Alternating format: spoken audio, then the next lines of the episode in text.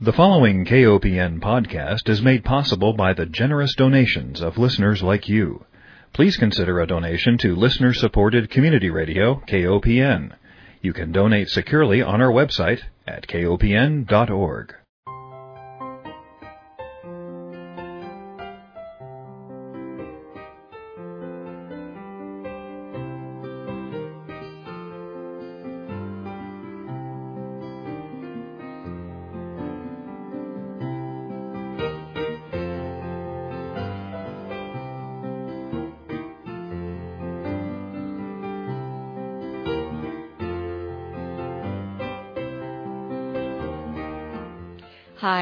welcome to Food Sleuth Radio, where we help you think beyond your plate.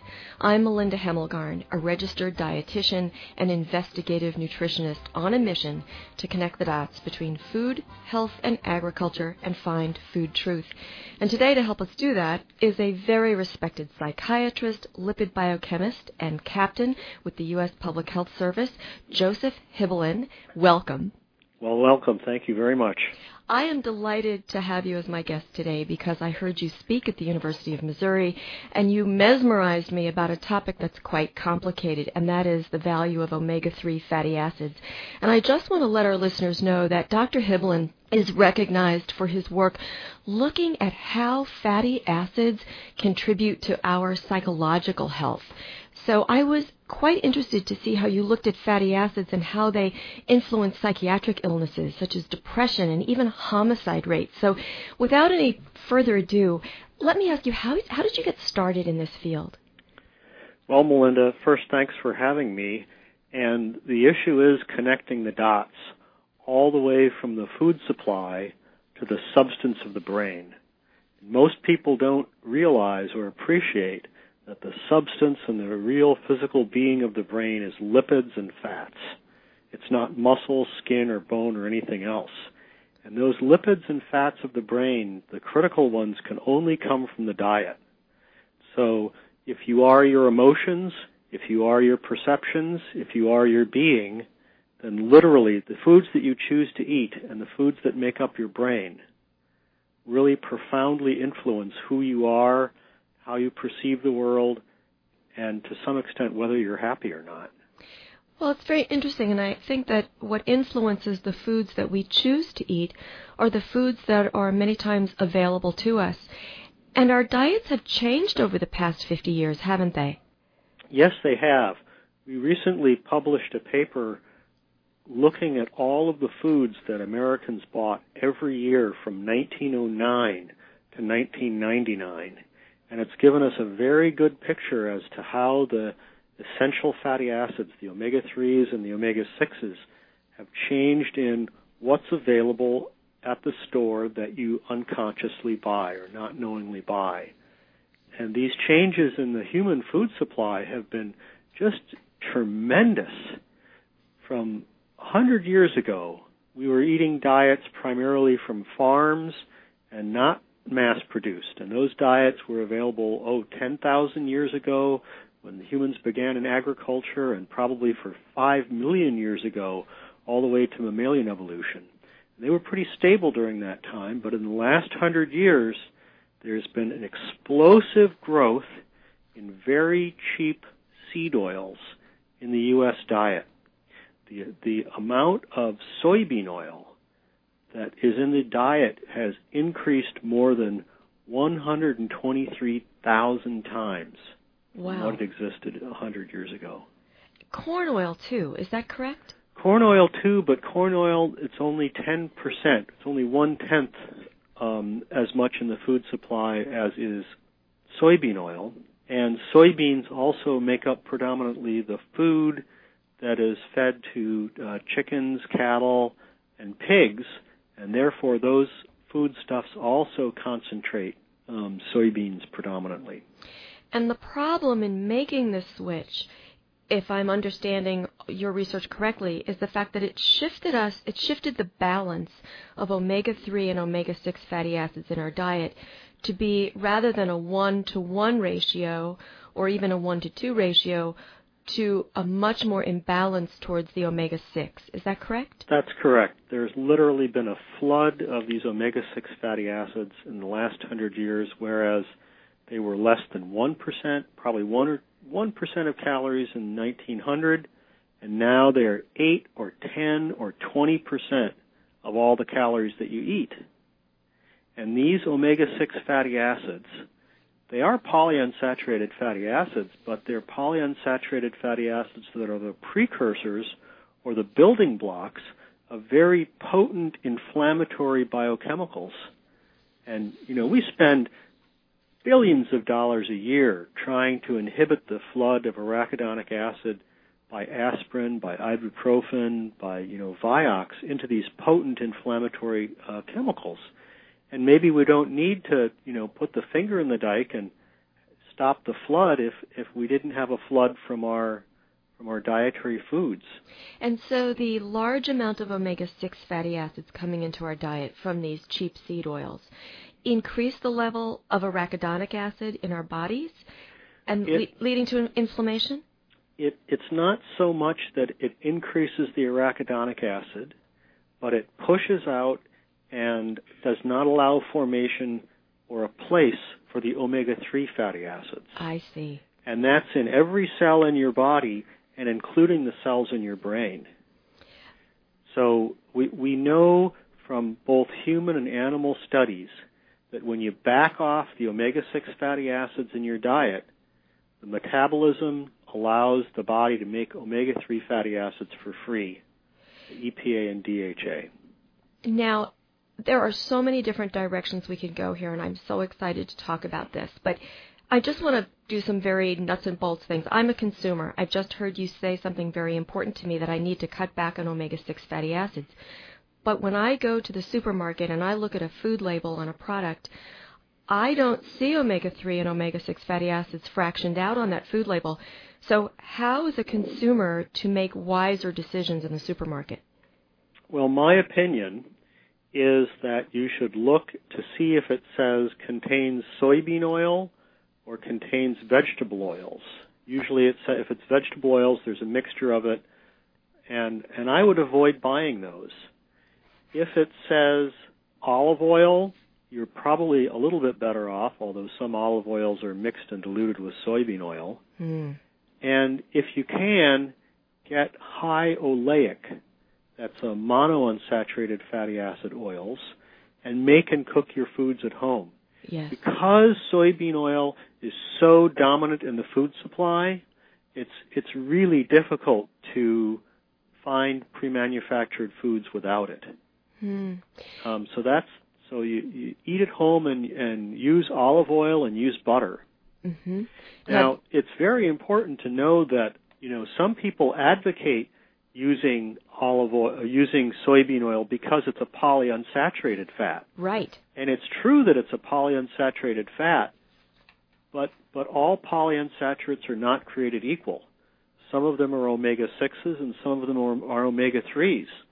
And the advice for people to eat polyunsaturates is not based on a reduction in death. It's based on a reduction only in lowering cholesterol levels and it's never been connected to robustly, especially omega 6 fatty acids, to robustly lowering death. When you mix all polyunsaturates together, the attributes seem to come from the omega 3s. Hmm. Now, your research interests have looked at the omega 3s versus omega 6s and personality traits from happiness to severe pathological conditions. Tell me how that works. Right. Well, as I was saying, the brain is made up of these omega 6s and omega 3s. And through most of human existence, we had diets very rich in, in seafood and rich in omega 3 fatty acids. And we didn't start living inland, you know, into Missouri, you know, until we had great industrialized farms, you know, where we could we could make lots of lots of seed oils. You know, people used to have goiter in the Midwest That's because right. they didn't eat seafood and didn't get iodine before mm-hmm. iodization. So it's it's it's as simple as that. It's a required nutrient like iodine. Now, we've done a, a complement of studies all the way from the inside of the cell to the functioning of neurons to treating people with omega 3s versus a placebo to looking across countries at how much fish people eat and what their rates of depression and suicide and violence are. And across all of these levels of science, I feel that there's a very consistent, very robust story that when a general population of people are deficient in omega 3 fatty acids and not eating enough fish, it rather starves their brains for these omega 3s and results in a number of different biochemical pathways lowering serotonin, lowering dopamine, elevating molecules called endocannabinoids, elevating the stress axis. And through all of those pathways combined, people become much more vulnerable to suffering a depression. Hmm. And you mentioned too that maybe some of that postpartum depression that that women experience may also be related to the depletion of omega 3 fatty acids. Yes, we put forth the hypothesis that women, you know, they suffer depressions the most actually in the third trimester, um, not actually after birth. Mm-hmm. And at that period of time, women are most rapidly becoming depleted of their stores of omega 3 fatty acids so as to best optimally form their baby's brains.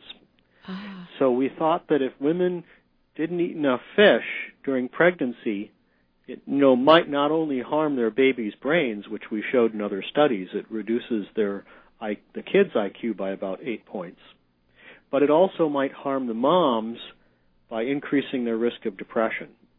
Now we looked across countries and found that the rate of, of depression and postpartum depression was 50 times higher in countries where don't eat, people don't eat fish, and in England, where we had a study of, of more than 14,000 pregnancies and directly assessed the women's fish intake, we found that um, in that population, when women didn't eat fish, it about tripled their risk of depression. Now, it's very difficult to translate that into a double-blind, randomized, placebo-controlled trial of depression in pregnancy because it's very it's unethical to not treat women for depression in pregnancy. Right. And it, it, it really makes the studies very difficult. But you know, there's only one study that that shows that antidepressants work in depression in pregnancy. Mm. And I think that this is a much more naturalistic, you know, replacement of an of of a critical nutrient that should be tried first. Absolutely, and, and you know, it goes back to the medical philosophy of first do no harm. I suspect that eating fish is a lot safer than taking some of the prescribed drugs to treat depression. Well, I don't think anybody's made that comparison, but I can certainly tell you that fish consumption is very safe and well recommended in pregnancy. The new 2010 dietary guidelines say that women should eat fish two to three times a week in pregnancy to help optimize their children's brain development. And you know, if you look at some people have been worried about methylmercury, and a lot of environmentalists have, have championed that.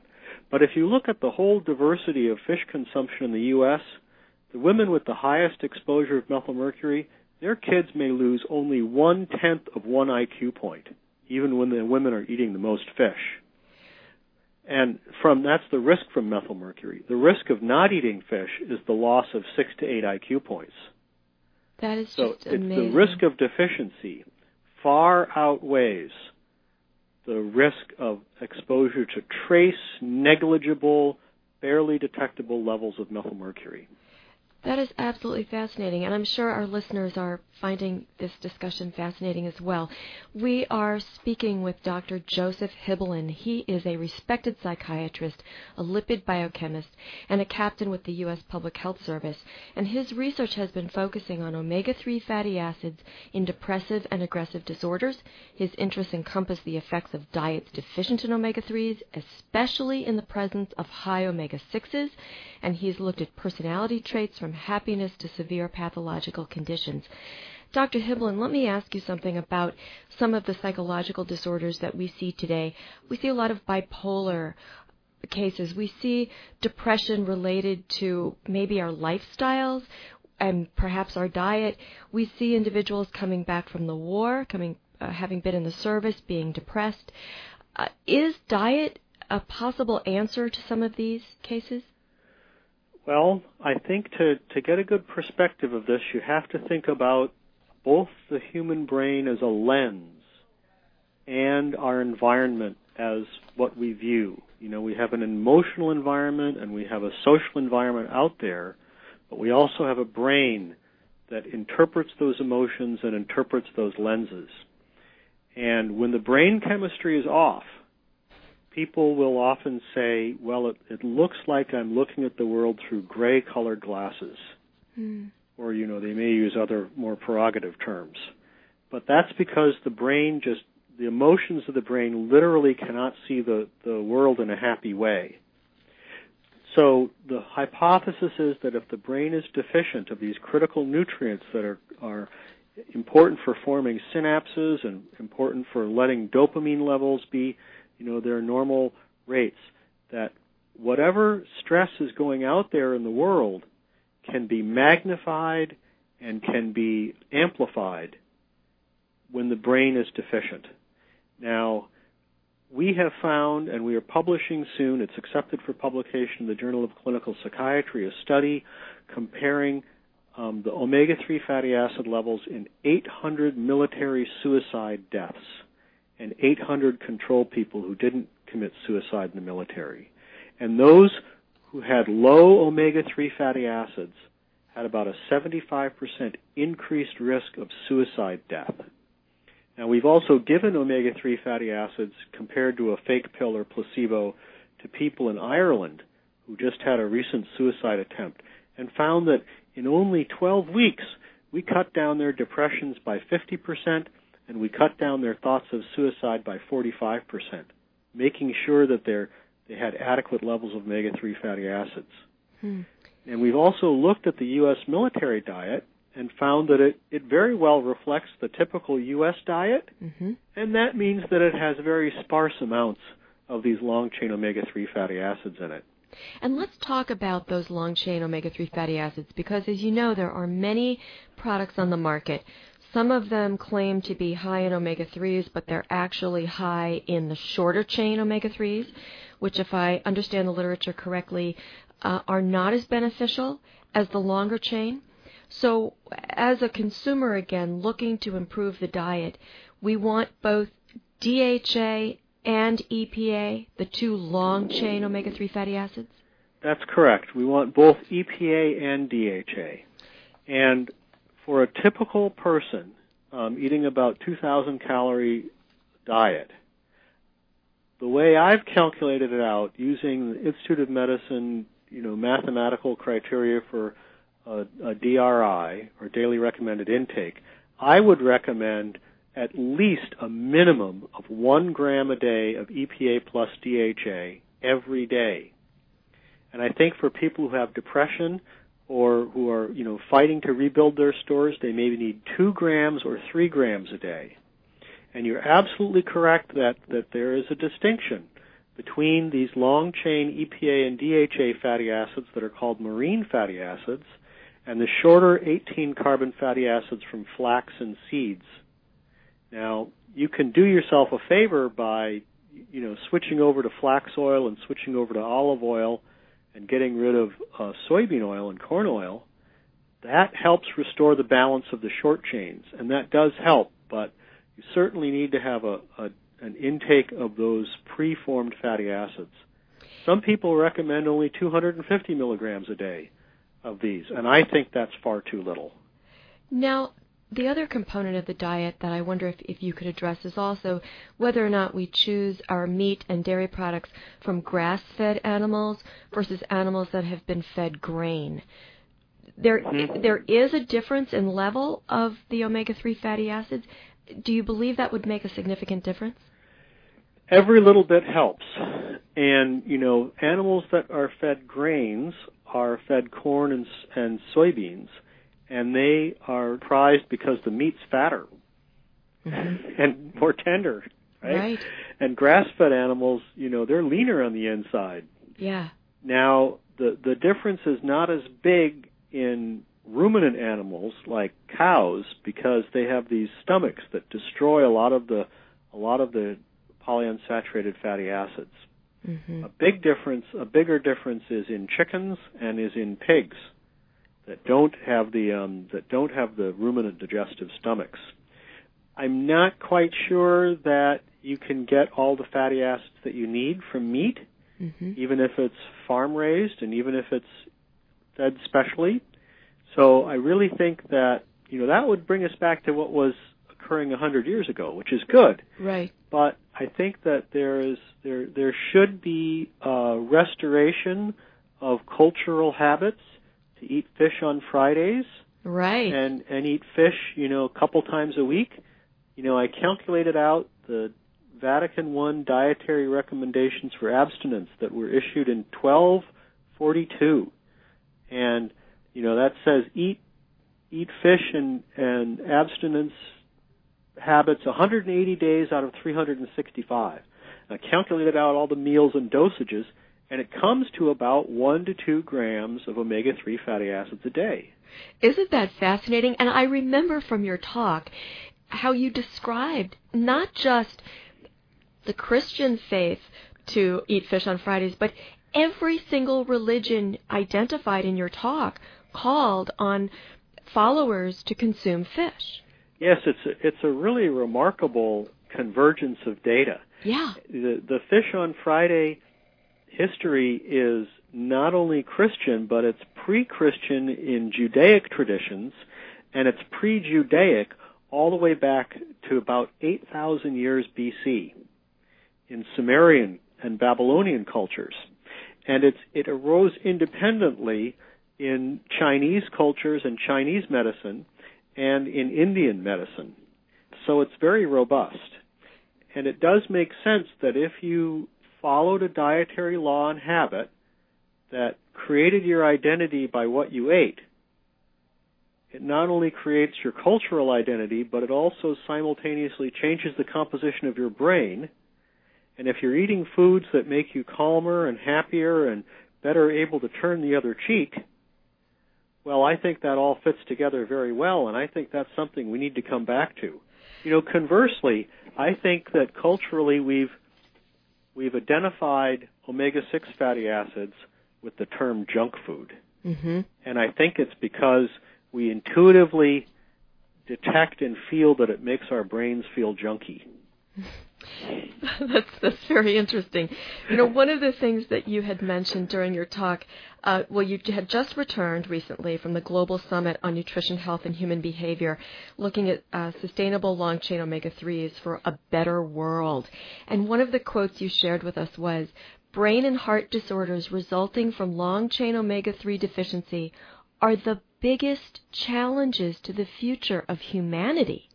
That's a tremendous statement.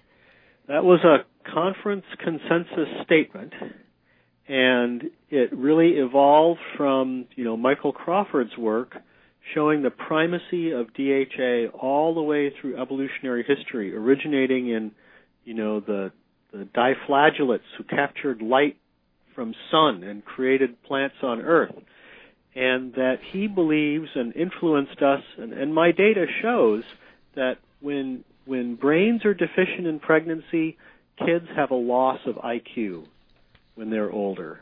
Wow. And they have a greater risk of peer problems and social problems.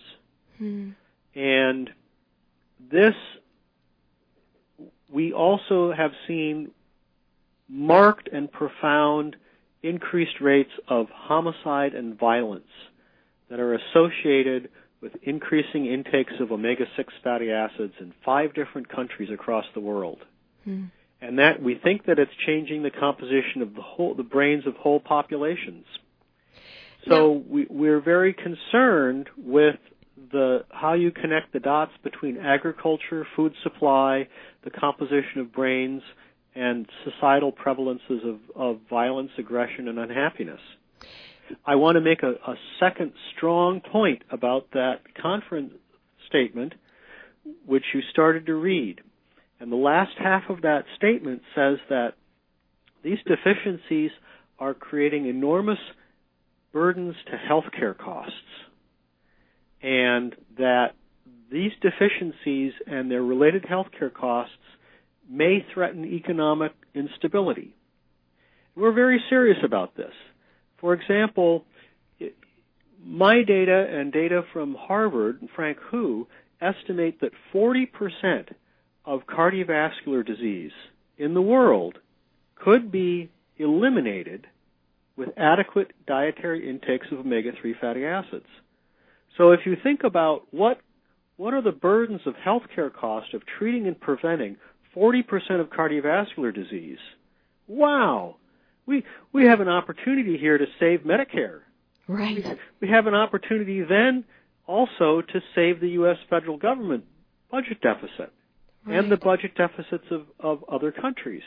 Hmm. Now, we, we know that that data is solid for cardiovascular disease. And my personal opinion is that we are on the same trajectory for depression and suicide and violence. That, that not all of the disorders are caused by nutritional deficiencies, but a large percentage of them can be eliminated by adequate diets. Well, and that brings us back to Hippocrates and and medicine and food being our first and foremost medicine. Yes. And this is, you know, this issue is is not trivial and it must be resolved because now 8 to 10% of the diets of modern societies are from this omega 6 linoleic acid. Dr. Hibbeln, unfortunately, we have run out of time. And I will have to have you back because another component of your talk that I really had hoped we would touch on would be how omega 3 fatty acids and versus omega 6 also factor into addictive behaviors. So I hope you will agree to come back and be my guest again. Your research is absolutely so critical to our society. I would be honored to participate in your program again, and I am also honored to serve as a U.S. federal government employee of the Public Health Service. Listeners, we have been speaking with Dr. Joseph Hibbeln. He is a respected psychiatrist, lipid biochemist, and captain in the U.S. Public Health Service, and it has been a great honor to speak with you. And I want to thank our listeners for joining us and remind everyone that Food Sleuth Radio is produced at KOPN Studios in beautiful downtown Columbia, Missouri. Thank you again, Dr. Hibbeln. It's my honor. Thank you.